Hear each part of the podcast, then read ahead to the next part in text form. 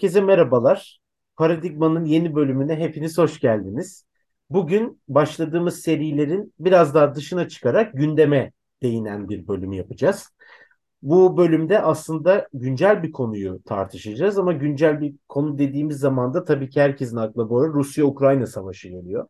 Fakat bu fazlasıyla gündemde ve konuşulduğu için biz Rusya'yı dolaylı olarak da etkileyebilecek başka bir coğrafyaya, Türkiye'yi farklı dolaylı olarak etkileyecek bir coğrafyaya, Balkanlara uzanacağız. Bunu da kimle yapacağız? Çok sevgili arkadaşım, meslektaşım Aslı Şebnem Haliman, Koç Üniversitesi Master mezunu. Şimdi de özel sektörde hayatına devam ediyor. Akademiye katkılar sunuyor. Şebnemciğim hoş geldin. Hoş bulduk Erman, merhaba.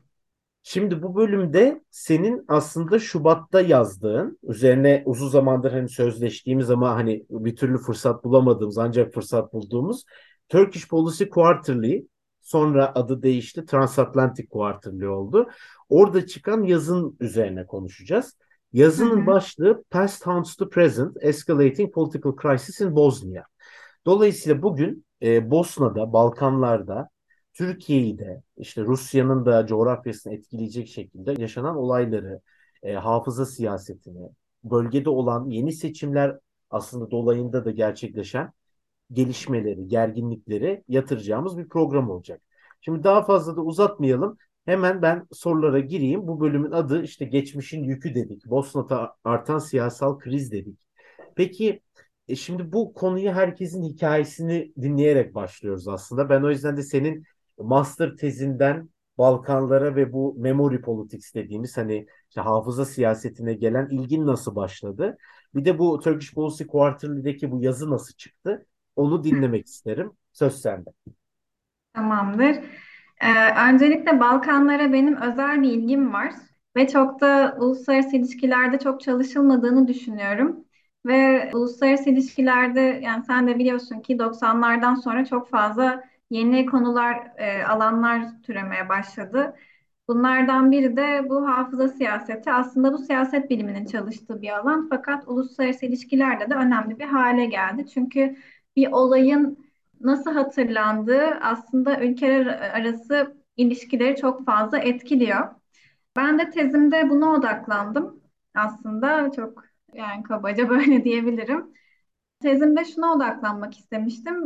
Srebrenica katliamının 20. E, yıl dönümünde nasıl hatırlandığı ve bu hatırlanmanın e, nasıl şekillendirildiği bu noktada Türkiye ve Rusya'ya baktım aslında. Türkiye ve Rusya'yı ele aldım. Çünkü ikisi de aslında Balkanlara çok etkisi olan ama Balkanların biraz dışında kalan iki ülke.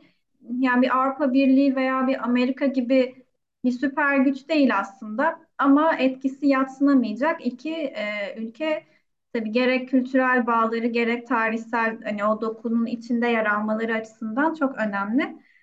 Böyle diyebilirim. Yani orada da aslında iki olaya odaklanmıştım vaka analizi olarak. 2015'te Birleşmiş Milletler e, Güvenlik Konseyi'nde İngiltere'nin öncülüğünde bir aslında taslak bir karar alınacaktı. O da Srebrenica yani bu karar kabul edilseydi Srebrenica soykırım olarak kabul edilecekti Birleşmiş Milletler Güvenlik Konseyi tarafından. Fakat e, o dönem Rusya bu kararı veto etti ve bu vetonun ardından oluşan o ortamı inceledim. İkincisi de her sene Temmuz'da 11 Temmuz'da Srebrenica'yı anıyorlar Fotoçorant mezarlığında. Orada da Sırbistan Başkanı bir bu çiçeği bir saldırı oldu. Bu hem yani vetodan sonra e, kararın etkisiyle de böyle bir saldırı oldu. Bu olaylara odaklanmıştım. Aslında hani üzerinden 20 yıl geçse bile e, geçmişin izlerinin aslında o dönemi ya da günümüzü ne kadar çok etkilediği, o siyaseti nasıl şekillendirdiği gözler önünde. Şubat'ta yazdığım yazıda ise e, yani Bosna'da olaylar hiç durulmuyor tabii ki. O sırada da farklı bir kriz vardı. O da şu. Bildiğimiz üzere bu Dayton Anlaşması'ndan sonra hem barışı sağlamak hem de bu işte siyasi ortamın hani stabil olmasını sağlayacak iki tane oluşum var. Bir tanesi UFOR. Hatta e, geçtiğimiz günlerde de onun bir şey bu mandate extension tartışması vardı. Onda da yine Rusya'nın etkili olduğu bir gerginlik oldu.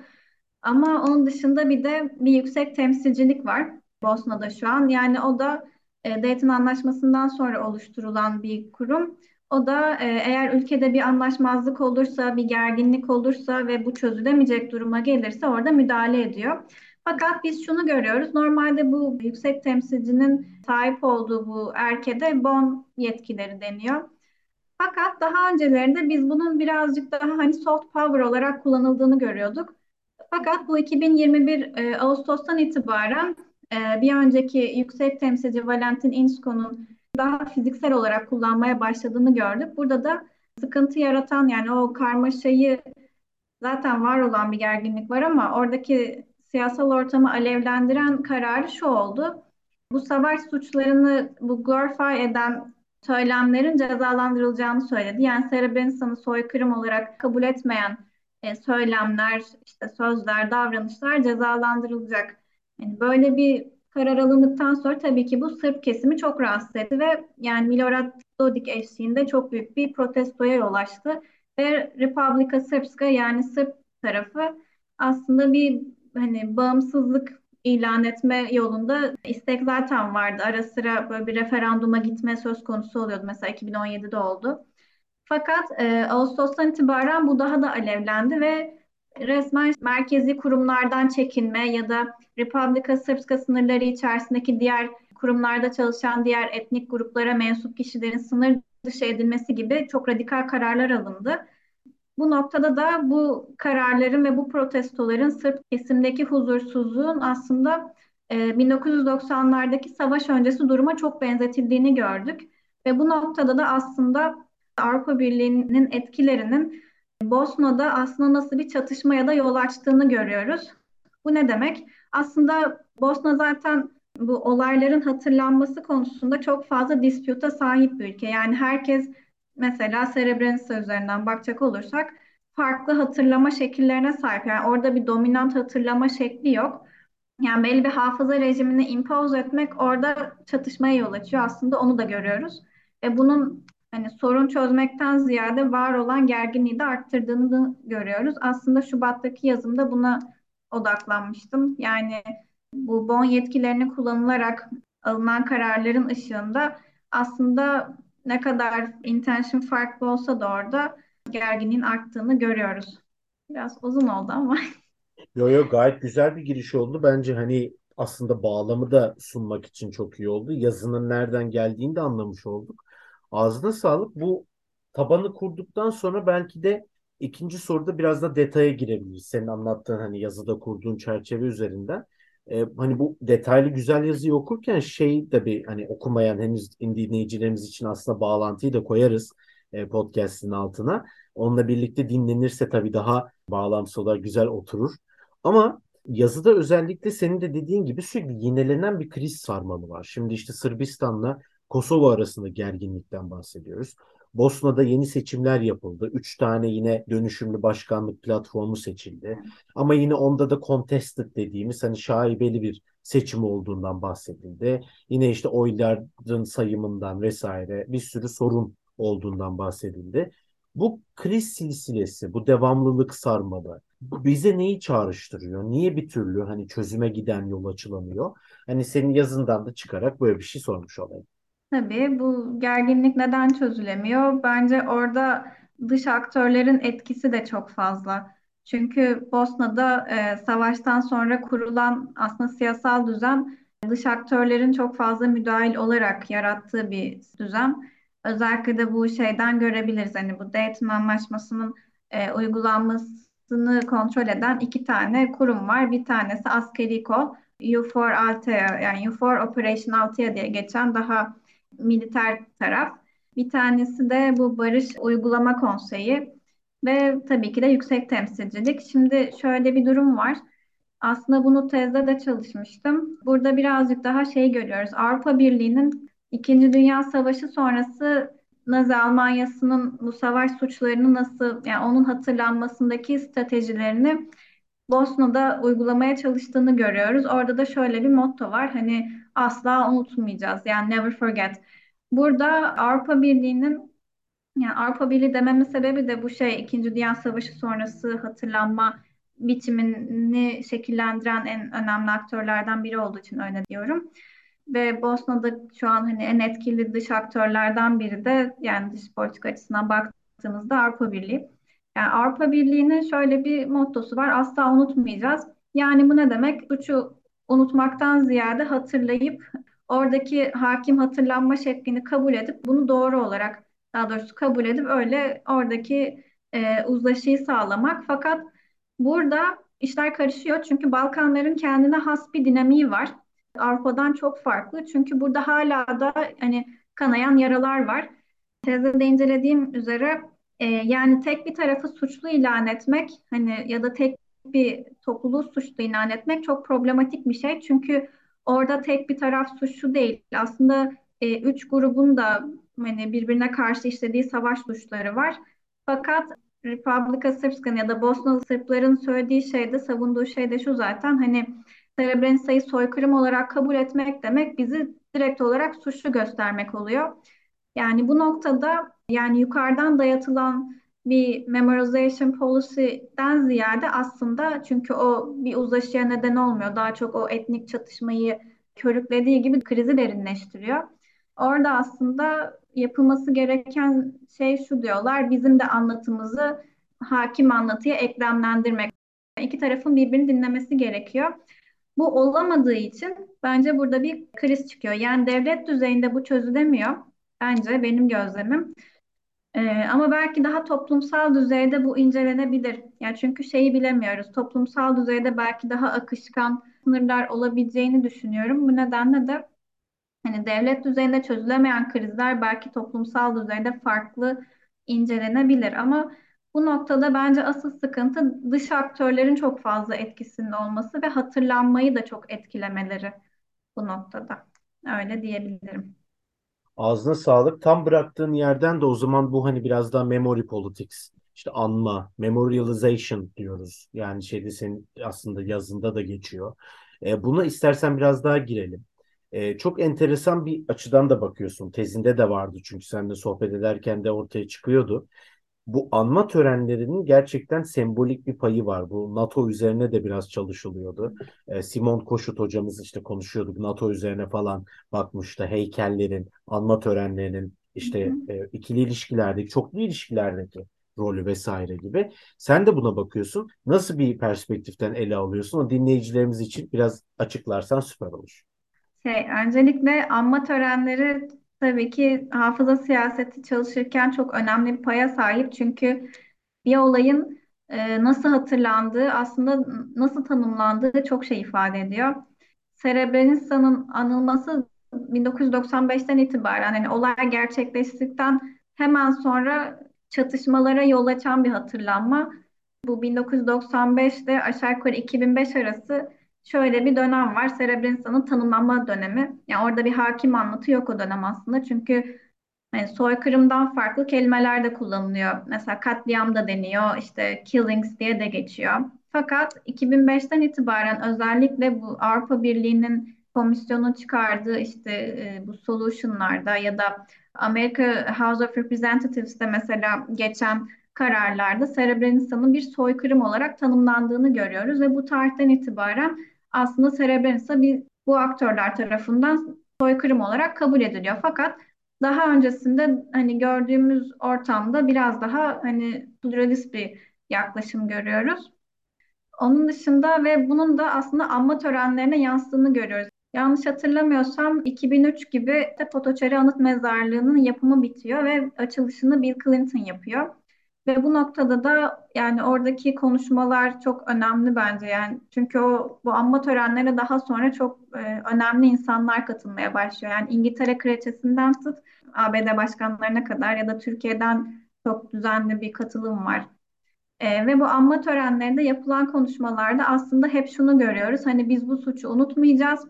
Bunu hatırlatacağız ve biz Bosna'nın yanındayız. Yani Bosna'nın e, uluslararası topluma eklemlenmesi konusunda da desteğimizi sürdüreceğiz. Hani orada hep yani böyle vurgular görüyoruz. Fakat bu noktada bu Republika Srpska tarafında bu kararın bu anma törenlerinin protesto edildiğini görüyoruz. Hatta 2005'te alternatif bir anma töreni düzenliyorlar Kravica köyünde. Tam da bir gün sonrasında. Fakat bu tabii ki uluslararası camia tarafından kabul görmüyor. Ya da mesela e, Srebrenica'ya benzer bir şekilde mesela 9 Ocak'ta da Republika Srpska e, Ulusal Günü'nü kutluyorlar. Aslında bu da 2015'te e, yasaklanmış bir kutlama. Çünkü bu 92'de Republika Srpska'nın kurulduğu aslında günü kutlamak. Yani Bosna'nın bütünlüğüne zarar verebileceği düşüncesiyle tabii ki yasaklanmış bir kutlama ama şeyi hep görüyoruz hani bir e, Anıt Mezarlığı'ndaki anma törenleri aslında hakim anlatıyı çok güçlendiren, hani ona çok etkisi büyük olan bir şey. Fakat bunun sürekli diğer tarafından da protesto edildiğini, eleştirildiğini ve kabul edilmediğini görüyoruz. Çünkü bu noktada özellikle de mesela 2015'te eğer bu tasarı kabul edilseydi yani şey olacaktı diyorlar. Yani bizi kriminalize edeceksiniz, bizi ötekileştireceksiniz diye bir onların da eleştirisi var. Ama tabii ki buradan şey olarak duyulmak istemem. Hani bir belli bir tarafın e, milliyetçiliğini yapıyormuş gibi duyulmak istemem. Ben sadece hani incelediğim söylemlerde yani belgelerde böyle e, patternlara rastladım. Onu aktarmak istemiştim. Evet, çok yani enteresan şeylerden de bahsediyorsun. Aslında işte bu hafıza siyaseti, anma siyaseti, bu güncel tartışmalarda, uluslararası ilişkilerde de çok büyük yer ediyor. Zaten işte senin de anlattığın gibi Balkanlarda, Bosna örneğinde, Bosna vakasında bu zaten çok net ortaya çıkıyor. Buradan e, aslında bir önceki soruda bahsettiğin ama hani şimdi belki daha biraz da açabileceğimiz bir noktaya gelelim. Ta podcast'in başında bahsetmiştik. Yani sadece Balkanlar, işte Doğu Avrupa olayı değil bu. Bosna'da yaşananlar. Kosova, Sırbistan'da yaşananlar orada kalmıyor. Türkiye'ye etkiliyor, Rusya'ya etkiliyor. Sen de bunlara biraz giriyorsun yazında da. Bu özellikle hani Türkiye bağlamından başlayalım istersen. Bu çünkü Türkiye'yi de yakından ilgilendiren bir bölge. İşte senle de işte konuşuyorduk. Yeni çıkan makaleler var bununla ilgili. Türkiye'nin Balkanlar siyaseti, tekrardan Türkiye buraya geri mi dönüyor vesaire gibi anlatılar var. E, bu Türkiye'nin özellikle işte Bosna Sırbistan arasındaki gerginlikte e, tuttuğu bir taraf var mı? Nasıl bir politika izliyor? Hani bize bunu da açıklarsan süper olur. Tabii ona da girelim. Ee, Türkiye aslında savaştan sonra daha yani 90'lardaki savaştan sonra daha batı yani batılı devletlerle özellikle de bu işte uluslararası toplumla align olacak şekilde hareket ediyor. Ama orada tam hani tek başına hareket ettiğini çok fazla görmüyoruz.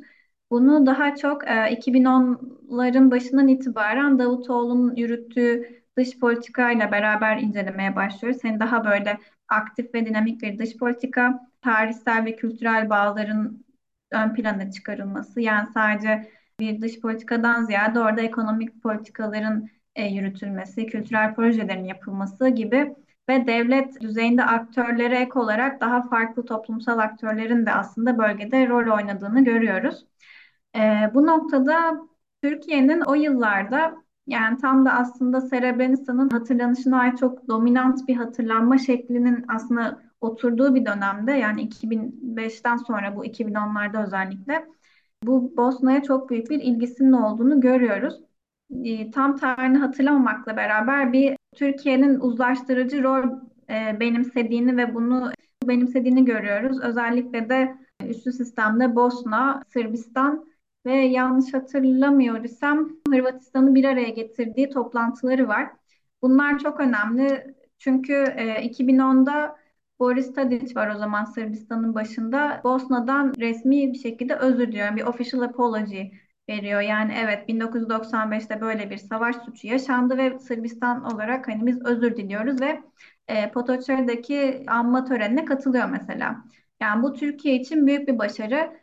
Yani o dönem için çok büyük başarı olarak kabul ediliyor. Ama tabii oradaki resmi özürde de tabii ki soykırım kelimesi geçmiyor. Ama bir özür dilenmesi bile büyük bir adım. Oradaki uzlaşı süreci sanırım 2013'teydi. Kosova Türkiye'dir, Türkiye Kosova'dır söyleminden sonra sekteye uğruyor. Taraflar yani devam etmek istemediklerini belirtiyorlar. Fakat daha sonrasında da Türkiye'nin ikili ilişkilerini sürdürdüğünü görüyoruz. Hatta şey yani 2021'de bu kriz devam ederken Türkiye ve Sırbistan ikili ilişkilerinin hani devam ettiğini ve hatta bu Bosna'daki süreç konusunda hani çalışma yapılması gerektiğini ve bu yani Bosna'daki barışın sağlanması ve stabilitenin devam ettirilmesinin aslında bölgenin güvenliği açısından ne kadar önemli olduğunu liderlerin vurguladığını görüyoruz. O dönem Vučić Türkiye'ye ziyarete gelmişti. O oradaki ikili konuşmalarında böyle güzel mesajlar verilmişti. Yani şöyle bir durum da var. Tabii ki Türkiye Sırbistan arasındaki bu ikili ilişkilerin yani Bosna'daki krizi çözme üzerine de yani buradaki mesajlar çok güzel fakat tabii ki biraz kısıtlı Türkiye'nin şu an Balkanlara olan etkisi. Yani onu da diyebiliriz. Çünkü bölgede etkisi olan diğer aktörler de var. Ama yine de yani Balkanlar özellikle de Bosna Türkiye için önemli bir ülke. Tabii tam diğer aktörler demişken de sen yine bahsettin ama Avrupa Birliği tabii. Rusya, Avrupa Birliği mesela. Ama Avrupa Birliği daha fazla öne çıkıyor demiştin. Avrupa Birliği'nin bölgedeki etkisinin de fazla olduğunu görüyoruz. E, bu bağlamda neler söylersin yazın kapsamında da onu da sormuş olayım. Tabii aslında bu noktada Avrupa Birliği'nin 2004'ten itibaren bu iki tane askeri oluşum var. Onların E4 ve C4 olarak geçen. Onların lağvedilip yerine U4 Operation Althea diye bir oluşum e, kuruluyor ve bu noktada ABD aslında e, bölgeden çekilip bölgedeki hani rolünü Avrupa Birliği'ne devrediyor. Bu noktadan itibaren Avrupa Birliği'nin aslında bölgedeki etkisinin arttığını görüyoruz. Gerek işte e, Avrupa Birliği üyelik aşamaları olsun, orada Bosna'yı desteklemesi olsun, gerek Bosna'nın bu Euro-Atlantik kurumlara ve işte institutionlara eklemlenmesi sürecinin desteklenmesi olsun. O noktada payının büyük olduğunu görüyoruz. Fakat bu noktada tabii ki Avrupa Birliği'nin etkisinin de limitli olduğunu görüyoruz. Çünkü yani Bosna'nın mesela 2015'te de Bosna'nın Avrupa Birliği'ne katılmasının çok önemli olduğunu ifade edip fakat yine de reform yapılmalı. Hani bazı şeyler aşılmadan Bosna'nın hani AB'ye üye olması çok da söz konusu değil gibi söylemleri de görüyoruz. Çoğu zaman kınamaktan öteye geçemiyor diye bir eleştiri de verebilirim bu noktada. Yani mesela 2015'te Rusya'nın vetosunu eleştiriyor komisyon, Avrupa Birliği Komisyonu fakat sadece kınamakla kalıyor. Yani o noktada çok bir etkisinin olduğunu söyleyemeyiz ama tabii ki bölgede hani Balkanların güvenliği Avrupa Birliği için çok önemli sonuçta tam sınır bölgesi. Yani o açıdan dış politika ve dış güvenlik açısından yani Bosna'daki stabilitenin devam ettirilmesi önemli. Bu noktada aslında yeni bir gelişme ile belki devam edebiliriz. U4 Artea'nın mandate'inin yenilenmesi söz konusuydu. Hatta bu noktada Rusya tekrardan bir gerginlik yarattı hatta. Çünkü Birleşmiş Milletler Güvenlik Konseyi'nde e, bu extension'ın hani onaylanması vardı geçtiğimiz aylarda. Çok yeni hatta. Bu noktada mesela e, Rusya ilk başta bir veto verebileceği sinyallerini verdi. Hani burada bölgede aslında bir stabilite var, e, böyle bir askeri oluşum artık gerekli olmayabilir diye. Fakat bu noktada biz yıl içerisinde e, Almanya'nın mesela bu askeri ekiplere e, asker gönderdiğini gördük. Aslında çok sembolik rakamlar. Hani 1500 kişi var galiba şu an o oluşumda. Hani gerçek fiziksel bir çatışma olursa yani ne kadar işe yarar, etkili olur mu bilemeyiz ama mesela Avrupa Birliği'nin sembolik de olsa asker göndermesi yani bir sembolik bir anlamı var diyebiliriz. Fakat son zamanlarda şöyle bir yorum da oldu. Bu Rusya veto verirse ne olur acaba tartışmalarında şöyle NATO geri dönebilir tartışması ortaya çıktı. Yani Euforalta'ya eğer lağvedilirse bu noktada NATO tekrar bölgeye dönebilir. Çünkü Amerika'da son dönemde e, Senato'dan yeni bir karar geçti. Hatta adı da Western Balkans Democracy and Prosperity Act. Yani olur da eğer orada bir sıkıntı çıkarsa hani NATO'nun desteklenmesi, bölgeye tekrar geri dönmesi desteklenebilir. Yani ama bu noktada tabii Rusya veto vermedi. Yani veto etmedi Euforaltia'yı ve Euforaltia şu an hala daha işlevine devam ediyor bölgede. Ama yani e, orada çok farklı çekişmeleri de görüyoruz bu noktada. Özellikle de Ukrayna-Rusya savaşı devam ederken. Çünkü bu Bosna'yı da etkileyen bir savaş oldu. Yani pek çok aktörü, senin de anlattığından öyle bir tablo ortaya çıkıyor. Pek çok aktörü içinde barındıran bir bölge, bir ikili ilişki modeli, üçlü, dörtlü hatta çok taraflı bir ilişki modeli. Avrupa Birliği, NATO, Rusya, bölge ülkeleri, Türkiye bunların hepsi dahil. Sürece. E, ve yani Rusya-Ukrayna savaşından da gerçekten bahsettiğin çok iyi oldu. Dolayısıyla bizim de aslında bölümü yapma şeyimizde biraz o motivasyonumuz da ondan kaynaklıydı. Peki e, biraz hani artık sonlara yaklaşırken dilersen şeyle bitirelim. Yani bu ilişkilerin özellikle Bosna'daki siyasetin, dış politikanın, bölgenin güvenliğinin geleceği hakkında neler söyleyebiliriz? Nereye doğru evriliyor? Rusya-Ukrayna savaşının geleceğini de kestirmek çok güç. Her gün farklı dinamikler oluşuyor. Savaşın neredeyse birinci yılına yaklaşacağız. 3 ay, 4 ay kaldı. Ve hala devam ediyor. Bölgedeki gerginlik devam ediyor. Geleceğe dair hani nasıl bir senaryo öngörüyorsun? Onunla da bitirelim. Son seçimlerden sonra görünen o ki yani özellikle de bu Republika Srpska tarafında hani her ne kadar Milorad Dodik bu üçlü yani başkan sisteminde yer almasa da yine de ulusal seviyede Republika Srpska'nın başkanı oldu tekrardan ve seçimlerden iki gün önce hani Kremlin'e bir gezi yaptığını ve hani Putin'in de onu destekleyen açık desteğini verdiğini görüyoruz. Hani bu noktada bu üçlü başkanlardan Sırp tarafında olan bu Jelika Svijanovic'in de yani çok e, bir pro-Russian bir tavrı olduğunu da biliyoruz. Yani bu noktada Bosna'da şey sıkıntı oluyor. Bu dış politikanın belirlenmesi ya da tek bir ortak politika belirlenmesi genel olarak biraz sıkıntılı bir durum.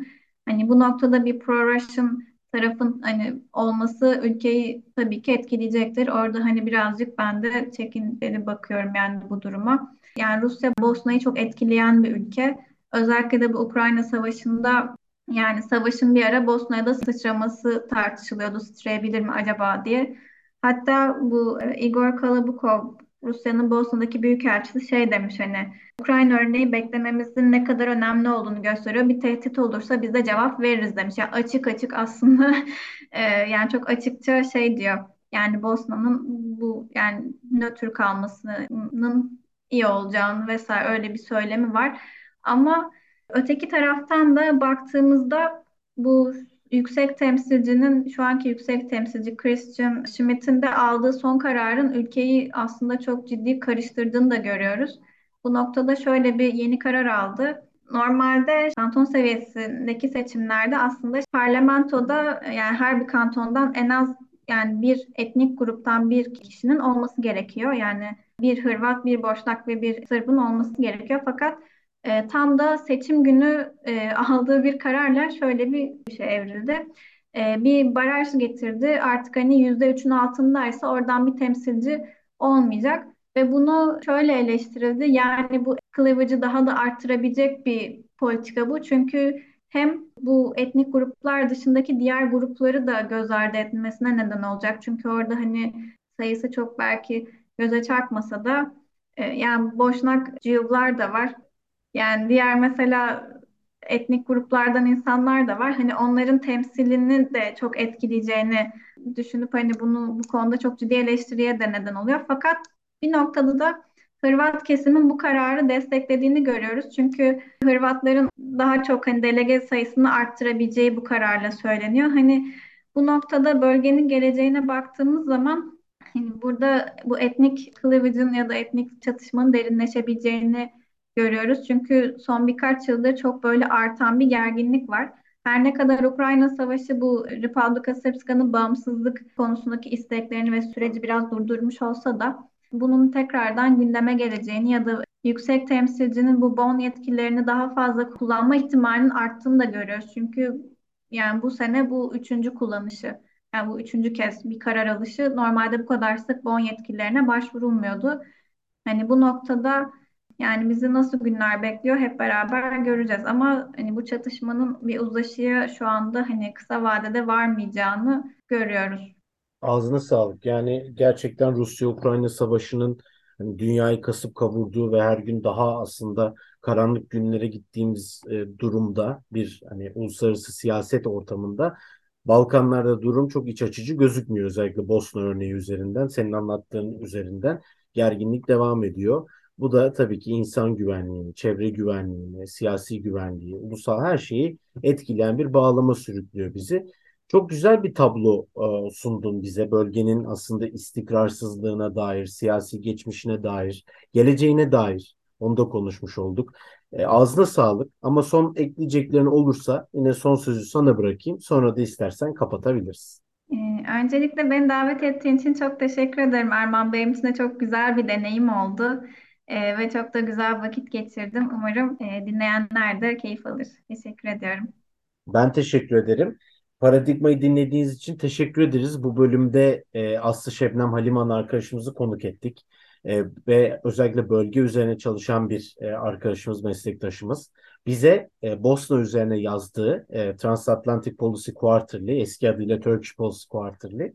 Orada yazdığı yazı üzerinden bir aslında perspektif sundu. Böyle de bir gündem programı yapmış olduk. Bizi takipte kalın. Dinlediğiniz için teşekkür ederiz diyelim. Hoşçakalın.